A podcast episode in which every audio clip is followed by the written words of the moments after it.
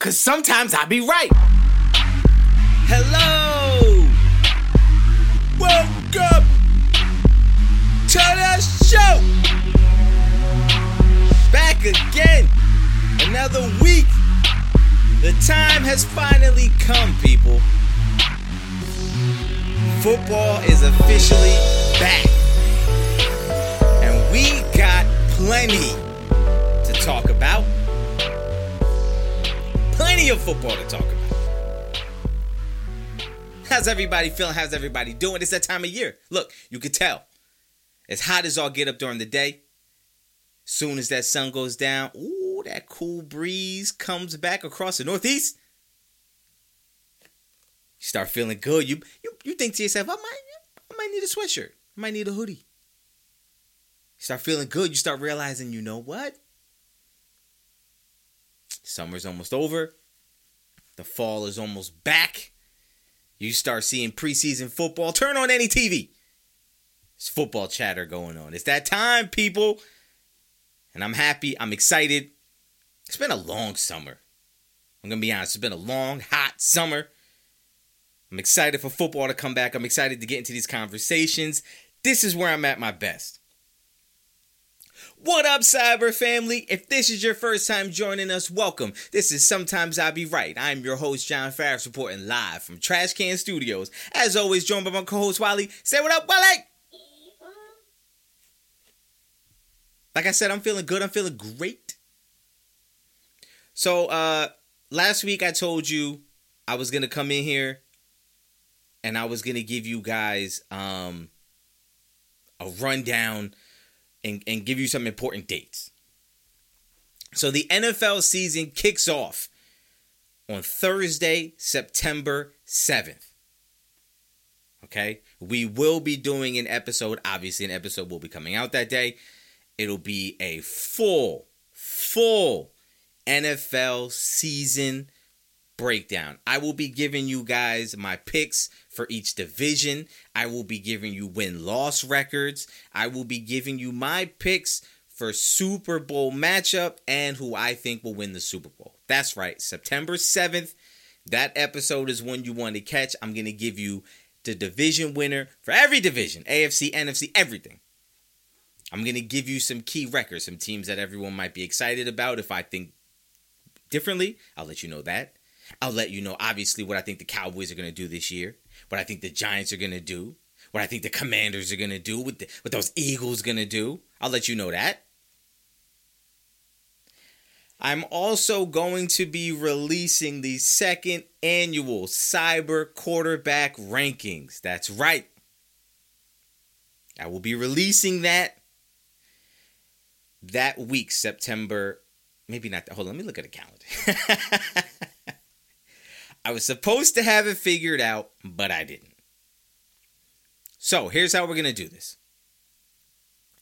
On Monday the 4th, Tuesday the 5th, and Wednesday the 6th of September, I will be releasing the rankings.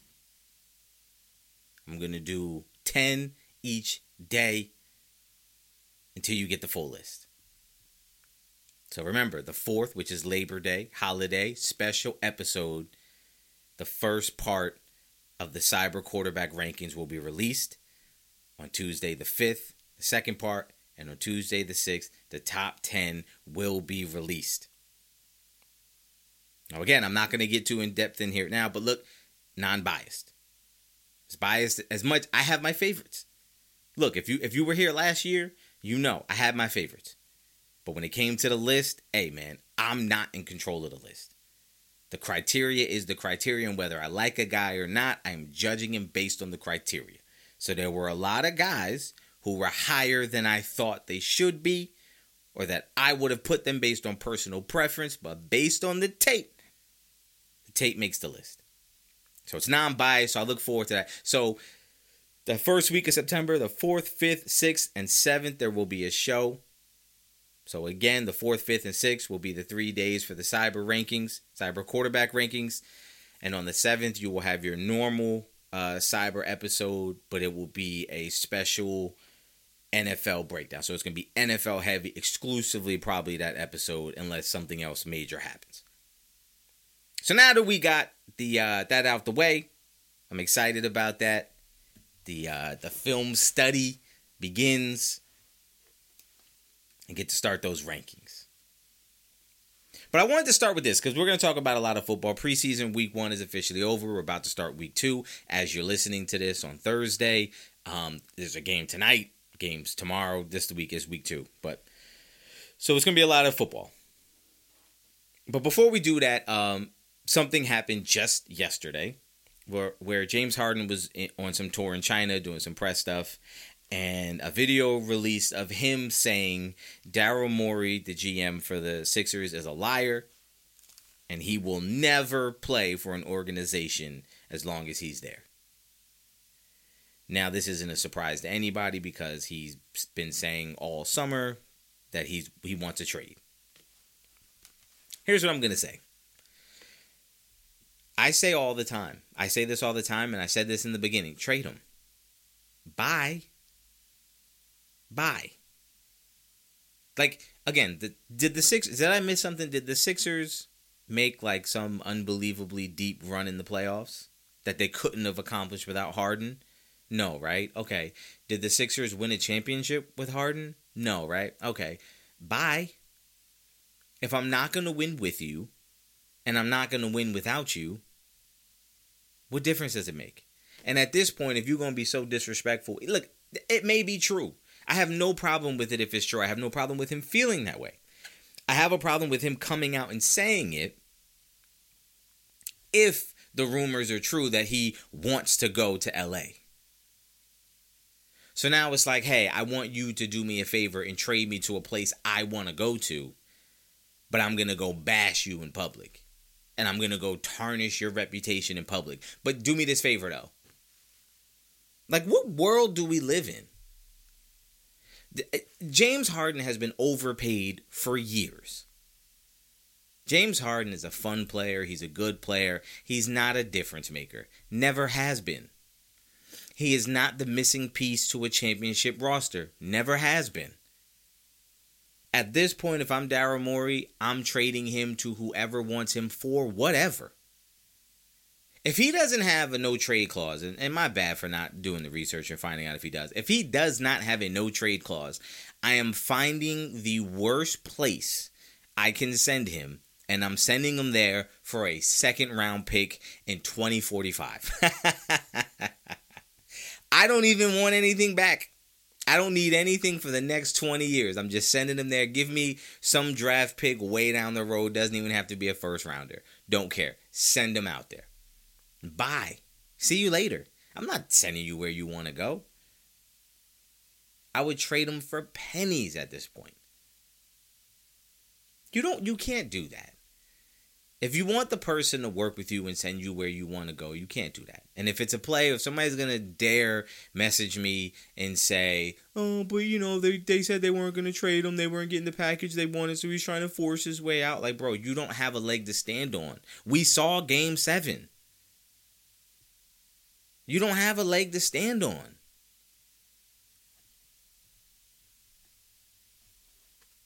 I'm just saying, man, these players are getting crazy. I never thought I would be pro owner or pro GM. But eh, eh, with each of these stories, I just feel like the players are kind of starting to be unrealistic, man. I don't think that you can sign. I don't think I can offer you a contract. You sign the contract to play for my franchise. Decide, you know what? I don't want to be here anymore. I want to trade. Fine. Got no problem with that. But you can't demand a trade and demand where you go. Like my job is to make this team better, correct? That's why we signed you. We think you're a better we're a better team with you on it, correct? Okay, so I'm giving you props, I'm giving you credit and I'm compensating you for it, right? I'm treating you well. If you decide you want to go, my job is now to say, "All right, he doesn't want to be here." That hurts the team. I got to move him. But my job is to improve the team for you to sit there and say, I will only play for that team, it eliminates all leverage I may have. It eliminates all negotiating power. It means that I can't get anything that I want. I have to accept whatever they give me or else. See, as a player, that's good for you But my job as the GM, I have a family to feed. I have a reputation to uphold. See, as a player, when you get your contract, you're getting paid. If I trade you to any team, they have to pay you what's on the contract. If I trade you somewhere that you want to go and get a terrible thing in return, have a bad season, the owner's firing me. I now lost my job because I was trying to be loyal to you. Are you going to give me some money? Are you going to vouch for me and get me a position somewhere else? No, right? You're just going to go on about your life and be happy. So the GM has to look out for himself too. The owner has to look out for his best interests as well. It can't always be about the player. And if the player is going to yell at the ownership for being selfish and only thinking about themselves, the answer cannot be to do the same thing you're mad at. Because then you're mad at them for doing it, but you think it's okay for you to do it. Two wrongs don't make a right. We learn that early in life, don't we? I didn't ex- I didn't expect to get this upset. I'm getting annoyed as I'm sitting here talking about it. Let's move on now to football. I got that out of my system. If you can't tell, I'm not really a big fan of James Harden. I never really have been. I know a lot of people hated Melo and kind of thought Melo was just kind of like a selfish player. I always felt like that was Harden. Harden was always happy when he was putting up whatever numbers he wanted, doing whatever he wanted to do. But whenever some criticism came, man, he seemed like he wasn't really about the team. You know what I mean? I don't know. That's just the impression I get. Maybe he's a great guy. He might be. No knock on him personally. All business, all sports.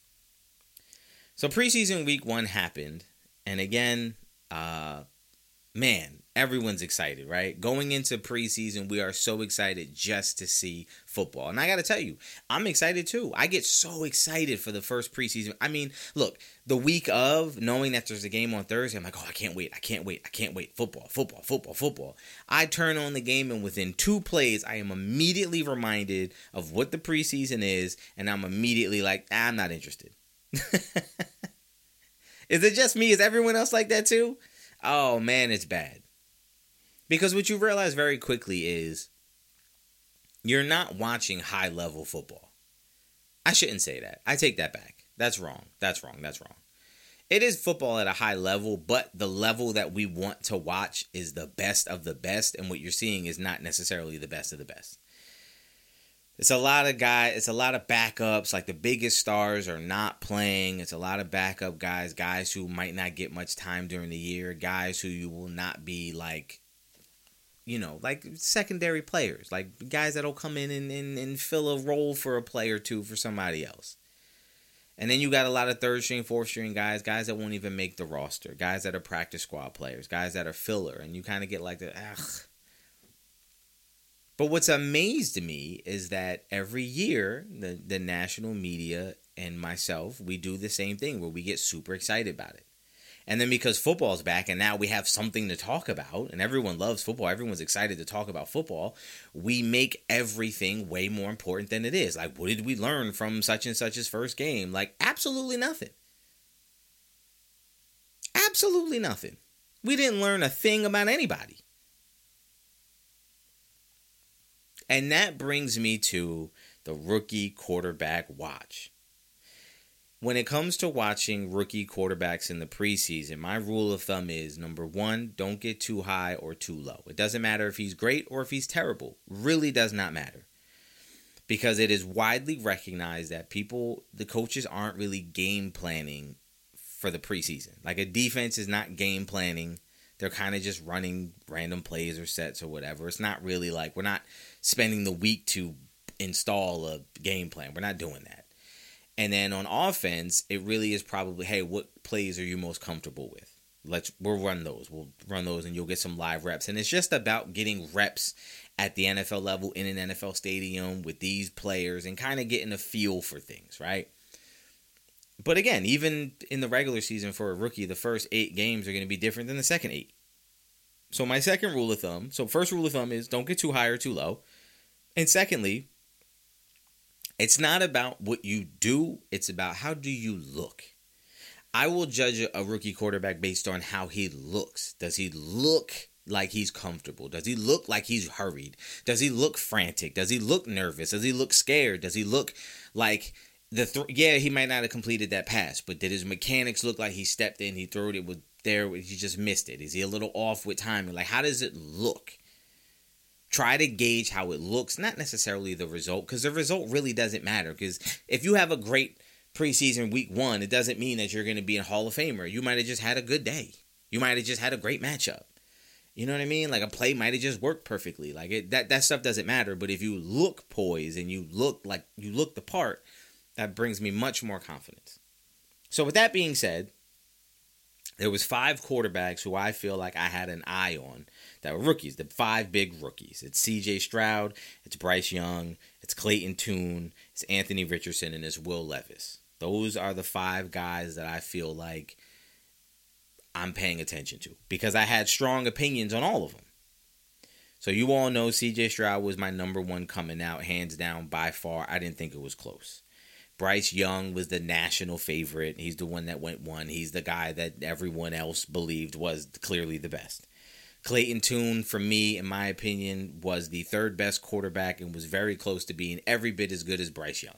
And had he gone to an SEC school as opposed to Houston, I think he would have gotten more attention. And I think he is one of the most underrated picks in the draft this year because he went to Arizona, who Kyler Murray's dealing with an injury, may or may not return. Like Clayton Tune can step in there. And if he plays well, spoiler alert, when he plays well, I think Kyler Murray is out of there. It's over for him. Anthony Richardson is a guy that I felt like has all the talent in the world, but is never going to be what you want him to be or what you hope he will be. He will always be a guy who has an immense amount of talent, but never puts it all together. And Will Levis was a guy who I felt like was good, but like, again, very similar. Has all the talent in the world, but just is not going to put it together because he will always fall back on, I have the talent. So when it breaks down, instead of relying on mechanics and trusting your eyes, he's just going to rely on his physical gifts to try to bail him out. And in the NFL, everybody has physical gifts. So these are the five guys that I feel like I had a strong opinion on. I want to watch them. So let's. I want to go over each one. I want to talk about their debut and what I got from it. Not again, not what they did, but how they looked. CJ Stroud, I'm going to be completely honest and to prove to you all that I am not biased, of all of these quarterbacks, CJ Stroud to me looked rattled. Now, he was playing without a couple of um, offensive linemen, a couple of starters, so it was a bunch of backups in there, guys who were you hope don't play during the regular season. And he looked hurried, he looked rushed, he did not look relaxed or calm. Um, there was a few times where he did get some protection and he delivered some good passes. Uh, but they got him out of there quick. He threw four passes. He was two for four, and they pulled him quick because I think they saw they are getting through there anytime they want to, and he's gonna get beat up, and it ain't really worth it, bro. You got some game reps. We don't have the proper protection for you. We are not gonna get you killed out there. Smart move, but what I saw in the short time was he just looked hurried. He did not look relaxed. Now, the polar opposite of that was Bryce Young. Bryce Young looked completely comfortable, completely unaffected by the moment, completely unfazed by any pressure that was coming in there. Any rush, he did not care. Calm as can be. Now, I don't dislike Bryce Young. I don't think he's a good player. I think he's impressive. I just think CJ Stroud is better. And I think had CJ Stroud gone to Alabama and Bryce Young went to Ohio State, I think everyone would be in love with CJ Stroud. I think it's an SEC bias at play, and I think that's why people favored Bryce Young. But he looked calm. So those two guys, CJ Stroud looked like that, you know, like he looked, you know what he looked like? He looked like a guy who was not used to having that much pressure that fast and didn't quite know how to react. And so everything was sped up so quickly. Now, that doesn't concern me because it was your first time out there. And like I said, they had a lot of backups on the offensive line. So you're not out there with your top guys protecting you. So obviously, that's not what it's going to look like every week. So that's the only reason why I'm not like freaking out or thinking, oh boy, this is going to end bad. because I understand that it's not going to be like that every week. But it was something to note. And Bryce Young is going to look like that every week, but that doesn't mean, you know, it, that doesn't matter. Anthony Richardson looked exactly like what I thought he is a guy who is supremely talented, but has does not know how to play. Like he looked like he was making passes without having a strong bit. He had no mechanics, mechanics all over the place. He he had no he displayed no touch on his passes. Everything was a fastball. He he was he was just basically saying, "Look at what I can do." Zipping everything like dude, he's not playing quarterback. He he has no he he looked I shouldn't say he has no cuz he's young, he's to learn. I'm sure he's to get better. But what again, what it looked like was exactly what it looked like in college. I am supremely talented and that talent is to win more times than not. And what he found out was again, everyone in the NFL is supremely talented. You no longer have like these wide open windows. It's going to be more difficult. That's just what he looked like to me. Will Levis looked similar. He looks he's an arm thrower. Every throw he tries to make perfect. He tries to make everything look pretty. He tries to make everything exact and precise. And he's just throwing with his arm. He's got like again, it's just clean it up. He just looked like a guy again who was super talented. Just like he did in college again, I'm not gonna fault him too much or give him too much of a hard time because it, it, you'll learn. He's a young guy. He'll learn. He'll get better. But he just looked like an arm thrower, a guy who trusts his talent so much and is trying to be perfect, trying to prove that he's great. It's like, dude, just relax and play ball. The the quarterback who I feel like won the weekend and in my opinion looked the best was Clayton Tune. Now he got by far the most work of any of these quarterbacks, but he looked he was unfazed by any pressure. Anytime a, a rusher got in there, did not change his mechanics one bit. He stood in there, delivered, threw some really good passes, had some bad ones, some ones that you could see was just timing things a little behind the receiver, a little overthrow. But again, young, learning, getting used to these guys, those things are going to happen. But he looked like a quarterback. Honestly, he looked like Carson Palmer. That's what it looked like to me when he was in the pocket. His stance, his poise, his delivery, everything. He Clayton Tune.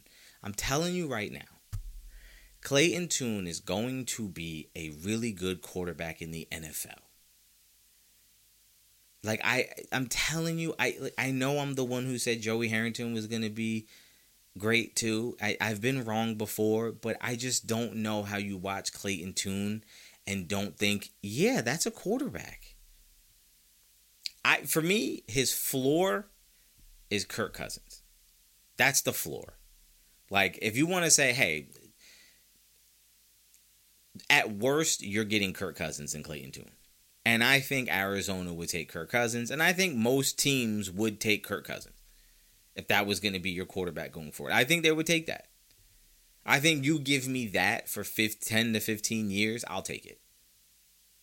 Most court, most teams will do that. I think that's the floor. I think the ceiling. I don't think he's ever going to be like a Mahomes or Burrow type, but I'm trying to think of a guy. Uh, Brady. I'm just kidding. No, um, I'm trying to think. I, I think he's good at. I'm the name that keeps coming to my head is Matt Stafford, but I don't mean like Matt Stafford in terms of that's how good he's going to be. I would a, a guy like that, a guy who is capable of winning a Super Bowl, but you may not pick them to win a Super Bowl every year. Like you know, like Joe Burrow's always going to be in that conversation. Clayton Tune may not be in that conversation every year, but he's capable of winning a Super Bowl. That's what I think he's going to end up being. Kirk Cousins. Kirk Cousins might be the floor and the ceiling, but that's pretty damn good. That's pretty good, man. for a guy you drafted in like the third round, a guy you're never gonna have to pay that much money to, that crazy amount of money to. Even if you paid him as a franchise quarterback, he ain't gonna have to get fifty. You could pay him less than Daniel Jones.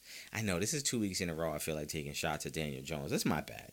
Football season is coming around. The rivalries are starting to come up. The hate is starting to come up. The anger from me as a Cowboys fan to the rest of the NFC East is starting to come out. That's what the hate is all about. Plus, I'm just I'm just having fun.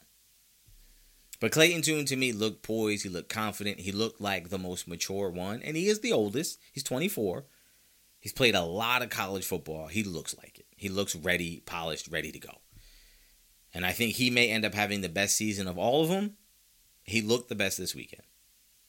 I will say that. I want to move on to another thing um, that caught my eye and my ears is that Jets fans and and and are getting are very excited about the way Zach Wilson is playing now. And he's having a good preseason. In the first two weeks, he's looked good. And I say, if I'm the Jets, I am looking to trade him now. That's right. Zach Wilson is right now. Can you guys hear that? Do you hear that? Do you hear that noise? It, that is a fly f- buzzing and running into my studio light. and it's annoying. It's annoying me. I don't know if you guys can hear it. If you can't hear it, my bad for even bringing it up. Don't try to hear it. If you don't hear it yet, don't try to hear it. It might just be me, but whatever. So, anyway, Zach Wilson is playing with zero pressure right now. He has nothing to lose. Right? He has nothing to lose. You can't you already benched him. Aaron Rodgers is going in. He knows he potentially is playing for another team and he's playing free. He's playing free. The expectations are low. See, I feel like so much of how you feel about a player is going to stem from your expectations. What do you expect from the player? Do you expect him to be really good? Well, then you might be disappointed. Do you expect him to be really bad?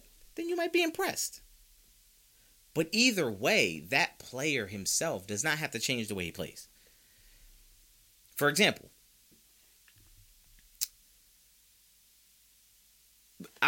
best example is Jared Goff if you expected when Jared Goff got traded to the Lions, if you expected Jared Goff to be terrible, to be trash, to be awful, then you would say, wow, Jared Goff got better. No, he didn't. He played exactly the same. You were just expecting him to be terrible, and he's not terrible. If you were expecting him to go there and become the best quarterback in the NFL, then you were disappointed and say, oh, Jared Goff's not very good. I thought he was better than that. That's just expectations. Zach Wilson, when he was the starter, when you drafted him, you expected him to be the franchise. You expected him to be this superstar. You expected him to lead you to the playoffs and championships, and he didn't. Now you're expecting, oh, Zach Wilson's terrible. He's one of the worst quarterbacks ever. Get him out of town, bench him, boot him. We don't care. And now he's playing the same that Zach Wilson has always played. And you're now like, wow, he's really good. Man, when Aaron Rodgers goes, we got something. Look, don't make the same mistake that the Packers did twice holding on for too long.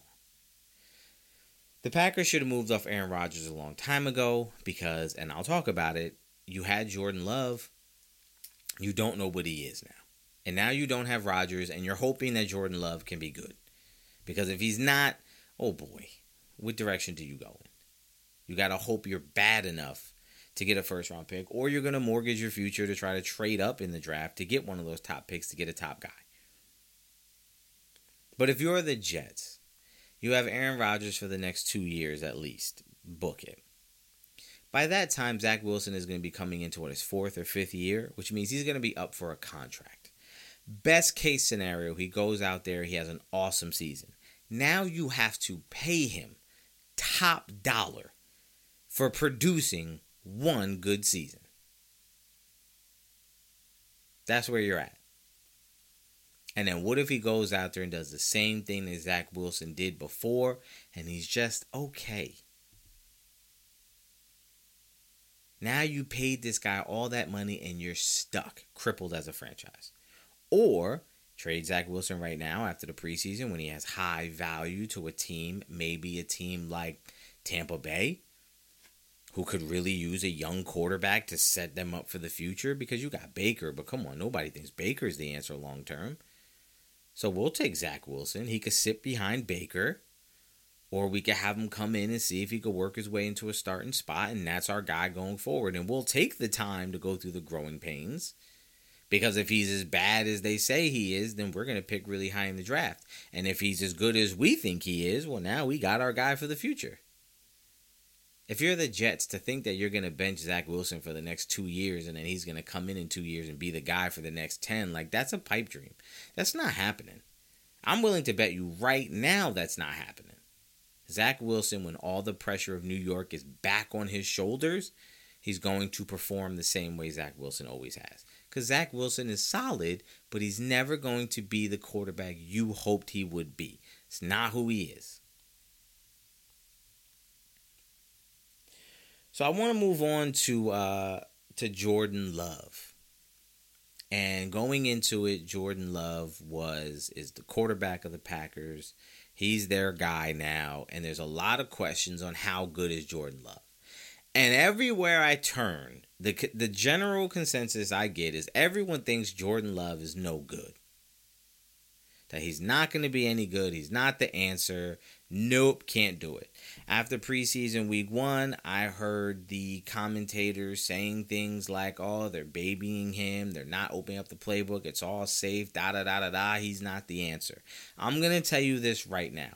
If you think Jordan Love is no good, you're wrong. If you think Jordan Love is going to go into this season and put up a dud, you're wrong. If you think Jordan Love is not going to be good enough to compete for a division title in the NFC North, you're wrong. I went back and I watched all of his throws from preseason games to regular season games. I watched him play. The kid can play quarterback.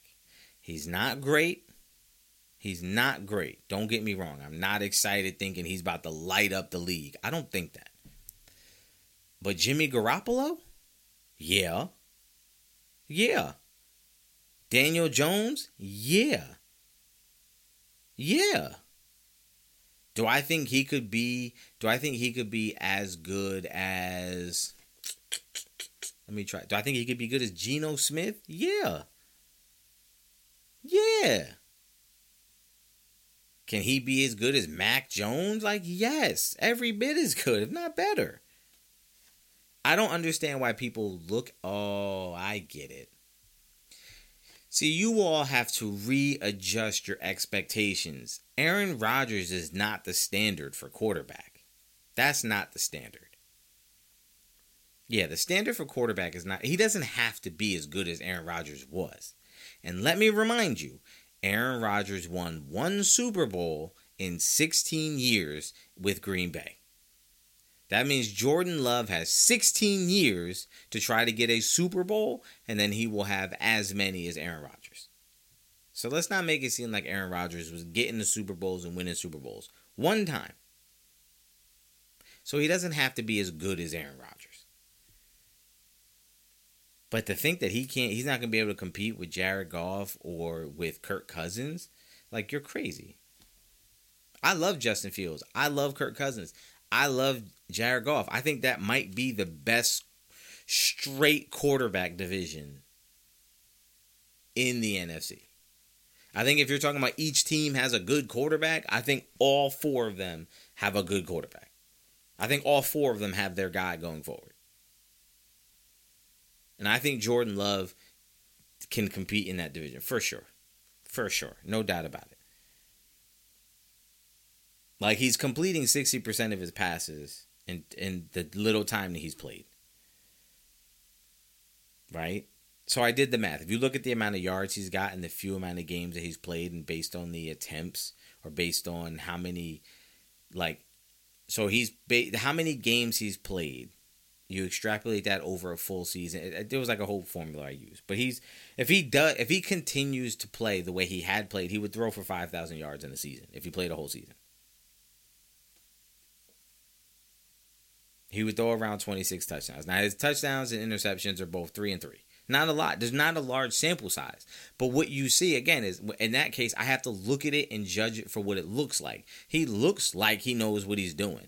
He looks like he's smart enough to check it down if it's not there. He looks like he's capable and willing to throw it downfield. He looks like he can move a little bit and get out of some trouble. Use his legs to pick up a first down here or there. He looks like a guy who wants to play. He has the look. There's no reason why he can't be productive and can't be successful. And I think if you're writing him off right now, you're wrong. Just like Geno Smith last year, where you all wrote him off, and now everyone thinks he's a good player, you're going to be singing the same tune about Jordan Love come next offseason. You're going to be talking about how well he played. Another guy you need to be talking about, which oddly enough, I came in here last week and I said, if you're excited about Anthony Richardson, then you have to be excited about Justin Fields because they're essentially the same guy with the same questions, but yet no one seemed to be excited about Justin Fields. Well, came in in the preseason and they had some big chunk plays from their weapons. I think what people need to realize and before you say it, I'm going to tell you now if Justin Fields goes out there and has a big, tremendous year, I'm not going to come in and rave about how great Justin Fields is. I'm going to come in and tell you Justin Fields is who I thought he was. And this is what it looks like when you give him good weapons. See, Justin Fields, everyone always says, like, oh, Ohio State quarterbacks always do well Ohio State, and then they go to the pros and they can't play. It's not that they can't play at Ohio State, you're so loaded with talent. And when you get to the NFL, you're probably going to get drafted by a bad franchise, which is why they're in a position to draft you, and they don't have that level of talent around you. Now you're being asked to carry things. And that's hard for a young guy who's always had success to all of a sudden realize I'm going to fail a lot, but it's okay, especially in the pressure cooker of the NFL when you give them weapons, you get to see them perform at their absolute best. Put, I don't care what anyone tells me, put Patrick Mahomes on the Texans right now, you're not picking them as a Super Bowl favorite. You need talent around you, you need good coaching around you. It's more than just can you play. Everybody wants to say how great Tom Brady is. Tom Brady had weapons everywhere he went, and he had great coaching staffs. And the Patriots may not have had the best receiver in the league, but gosh darn it, Julian Edelman, Wes Welker, those guys were good, and they had good receiving running backs coming out the backfield. They had good tight ends because Gronk was great, and Aaron Hernandez, who was a complete lunatic, was a really good football player. So don't make it seem like he didn't have weapons when they were at their best. And again, when you gave him the best receiver he's ever had, he set records. And when he went to Tampa Bay, don't make it seem like Tampa Bay was no good because everyone was excited about him going to Tampa because they were plug and play. They had everything in place for you to win, weapons all over the place. Everyone raved about the roster. It makes the most sense. That's where he should go. It makes the most sense. They're a quarterback away. Yeah, duh. So when you get a really good quarterback and you put him with really good talent, you get to see him at his best. Justin Fields this year, this is going to be his best season. He's going to have a really good season. He is the real deal. He is what I thought he was. And for all of you people who say Ohio State has never delivered a franchise quarterback, you are about to watch two emerge in front of your very eyes in the same season. And speaking of franchise quarterbacks, I want to transition now. I want to talk about Johnny Manziel because they put out the uh, the Netflix documentary series Untold, where they go over different sports stories and, and give you different angles and insight. And Johnny Manziel had an episode on there where they detailed his rise and fall. And I gotta say, man, um, I don't walk away from it liking Johnny Manziel, but man, I that was a wild boy that was a wild boy.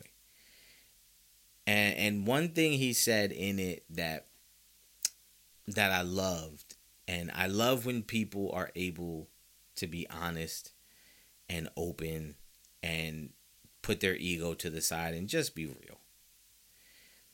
And he said, it doesn't matter what anyone would have done. At that point, who I was, I was never going to be a good NFL quarterback. And man, I appreciated that. Because I think, look, again, I think here's what happened with Johnny Manziel. I don't think I don't think Johnny Manziel was ever that good of a quarterback. He was never good enough as a quarterback to play in the NFL and excel in the NFL. But he played in the SEC. He had some really great games and you just thought he was a gamer. But anytime if you look at quarterbacks and why they get drafted and how they get drafted and who's getting drafted, he did not fit the mold of an NFL quarterback. We know that. We know that. And so that's number one. And number two, he also had so much other stuff going on and was concerned with so much other stuff and self destructive and had his own issues that you already didn't really have it to be that guy. And then now you put on top of it, you also don't have the mentality to even work as hard to even just be that grinder that you were in college. But man, what an insightful doc. What a great look into what it's like to just reach those heights. Like, man, dude was killing it and said he never opened the playbook. Like, bro, they calling plays in the like. How do you even know what the play is? like, he was out there signing autographs, making money, and I think that's BS, bro. That you would get in trouble for that. I think I'm a person. I play football. If somebody wants to give me twenty dollars to sign my name, bro, I should be able to. And I, obviously now you can, so it doesn't matter. I mean, it's a mute point now. But the idea that at any point you were going to try to restrict a person from taking money from someone who wants to give it to you for something. like that's crazy. I guess again, I guess it's always been crazy, but I always thought like, no, they shouldn't get paid. But not by not like that. You should get paid for that. Like I, that's stupid. This, I'm not gonna get on that tangent because it doesn't matter anymore. You could do it now. So Johnny Manziel will not be getting in trouble now. but I just thought it was a I thought it was a great doc. I thought it was awesome. I thought his self awareness in certain points was like, wow, he's like that's a that's a real humbling statement. Is to say like, yeah, I was never gonna be good for whatever reason. Like that's that's impressive that that guy who was on that high is able to acknowledge that and say that. Like that says a lot. That says a lot. The last thing I want to talk about before I get out of here is uh is Zeke Ezekiel Elliott has signed a one year deal with the Patriots. And there's a lot of like people questioning this move and a lot of people saying it's a bad move and another example of Belichick not knowing what he's doing and blah blah blah and questioning him and my my response is why? Why not? bro, like, look, again, Zeke is. The opinions on Zeke, I feel like, have a lot to do with the idea of what are your expectations. If you're expecting Zeke to be a 13, 1400 yard rusher, then yeah, you're going to be disappointed. But if you're just looking at Zeke to be like, yo, you're my number two backup, you know, you're my number two guy. Can you come in and uh and and and spell my lead guy for some for some time? Like Zeke had like a good he didn't have a bad year. Right? So let me let me pull this up. Let me pull up his stats from last year. He had 231 carries, 876 yards, and 12 touchdowns. That's a 3.8 yards a carry average. Like, yo, that's not like that's not the worst. Like he didn't have a bad season.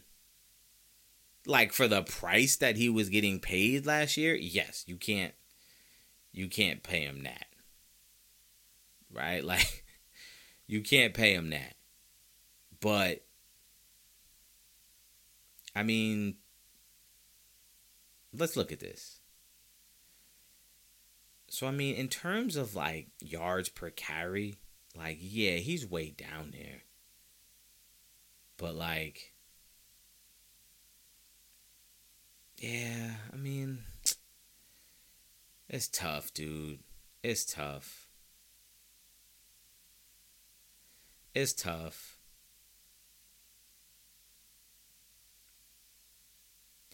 Yeah, I'm looking at it now. Look, let me just say this. Let me just say this. He had, he was 22 in yards. Right? 22 in yards. In terms of touchdowns, he was up there. He was up there. He was number 5 in touchdowns. Like yes, a lot of them came, but even look, like even when you look at like yards per game, like he right there. I mean, he like if you're telling me if you're gonna make a big stink, if you're gonna make a big stink about signing a backup running back, is he good enough to be a backup for a year? A hundred percent. A hundred percent. Yeah. He can catch the ball out of the backfield. Yeah. You can run him on a screen here and there. Yeah. He can get you some short yardage things. Yeah, you're on the goal line. You want to punch it in. Like, yeah, he's good at that. Like that's what he's here to do now. Alter your expectations. Bill Belichick's not crazy. Bill Bel listen, Bill Belichick is a great coach. And I'm gonna tell you why he's a great coach. Because when the great coach has a great roster, you get great results. Right? And that's what happened. You got Super Bowls. More than anybody else ever has. Great coach, great roster, boom, Super Bowls. Now, when you give a great coach a bad roster, and they perform better than you expect them to, we know the roster is bad. He's getting them to perform higher than they should be performing. That's great coaching. I think right now, any success the Patriots have is from coaching and game planning, not from elite talent from the players. We can all acknowledge. We all will say, man, the receivers are bad man, they got bad this, they're bad at that, they're bad at that. Okay, so when they go out there and compete in these games and keep these games close, or they go out there and win some games and look like, yo, this team shouldn't even be close in any of these games, that's coaching. Too many times we want to associate wins and losses with how good of a coach somebody is. Look, Andy Reid got fired. We think he's a great coach, right? He got fired before. You guys were all excited about the Jaguars. Doug Pederson got fired, right? Like, but you guys still think he's really good. Josh McDaniels still gets benefit of the doubt for being a good coach, and he got fired. Like, don't make it seem like only a great coach or a really good coach is gonna win or lose, and that's it. Like, no, coaching is getting players to to perform higher than what they're possibly capable of doing, and that's what Bill Belichick has been doing since Tom Brady left New England. And so I think this signing for him, this is my backup. This is my number two guy. I'm probably not even going to give him 200 carries this year. I'm cool with that. And not to mention, he just got dumped by his former team. He's probably more motivated than ever. He's going to have a lighter workload, be fresher more often. I think it's a solid move. Why not? Again, you're not at, you're not bringing him in to be the lead dog. You're not bringing him in to carry your franchise. You're bringing him in as a piece. I'm not mad at the move. I'm surprised that there is as much criticism as there is for it, seeing as like it's not, you know, kind of a whole big nothing burger. I don't know. That's my time, y'all. Look, I appreciate y'all coming back this week. Was, this, this, was fun. This was fun episode, man. Football heavy. Next week we'll be back. We'll be talking about week two. We will again review the rookie quarterbacks, the five quarterbacks that I'm keen in on. We'll review what they do in week two, see if anybody looks any different, or see if they're just going to continue the trends and if this is what we should be expecting from them. I'm sure something else is going to come up in the meantime before we speak again. And trust me, I will be there to cover it. So, again, September 7th will be Um, that episode will be the official NFL preview where I will be giving you my picks for each division winner for my Super Bowl picks and who I think is ultimately going to win the Super Bowl. And I will also, that very same week on the 4th, 5th, and 6th, be releasing in three separate parts the second annual S.I.B.R Quarterback Rankings. That is all that week. Until next week, I will see you guys. Take care, have fun, watch the games. Oh, Follow me on all social media at S.I.B.R underscore pod. That's S I B R underscore P O D. Check out the YouTube channel at S.I.B.R Network. That's S I B R Network for some exclusive content. Follow me on there. Listen, we're trying to build the S.I.B.R family up to be the greatest sports community in the world. I will catch you guys next week.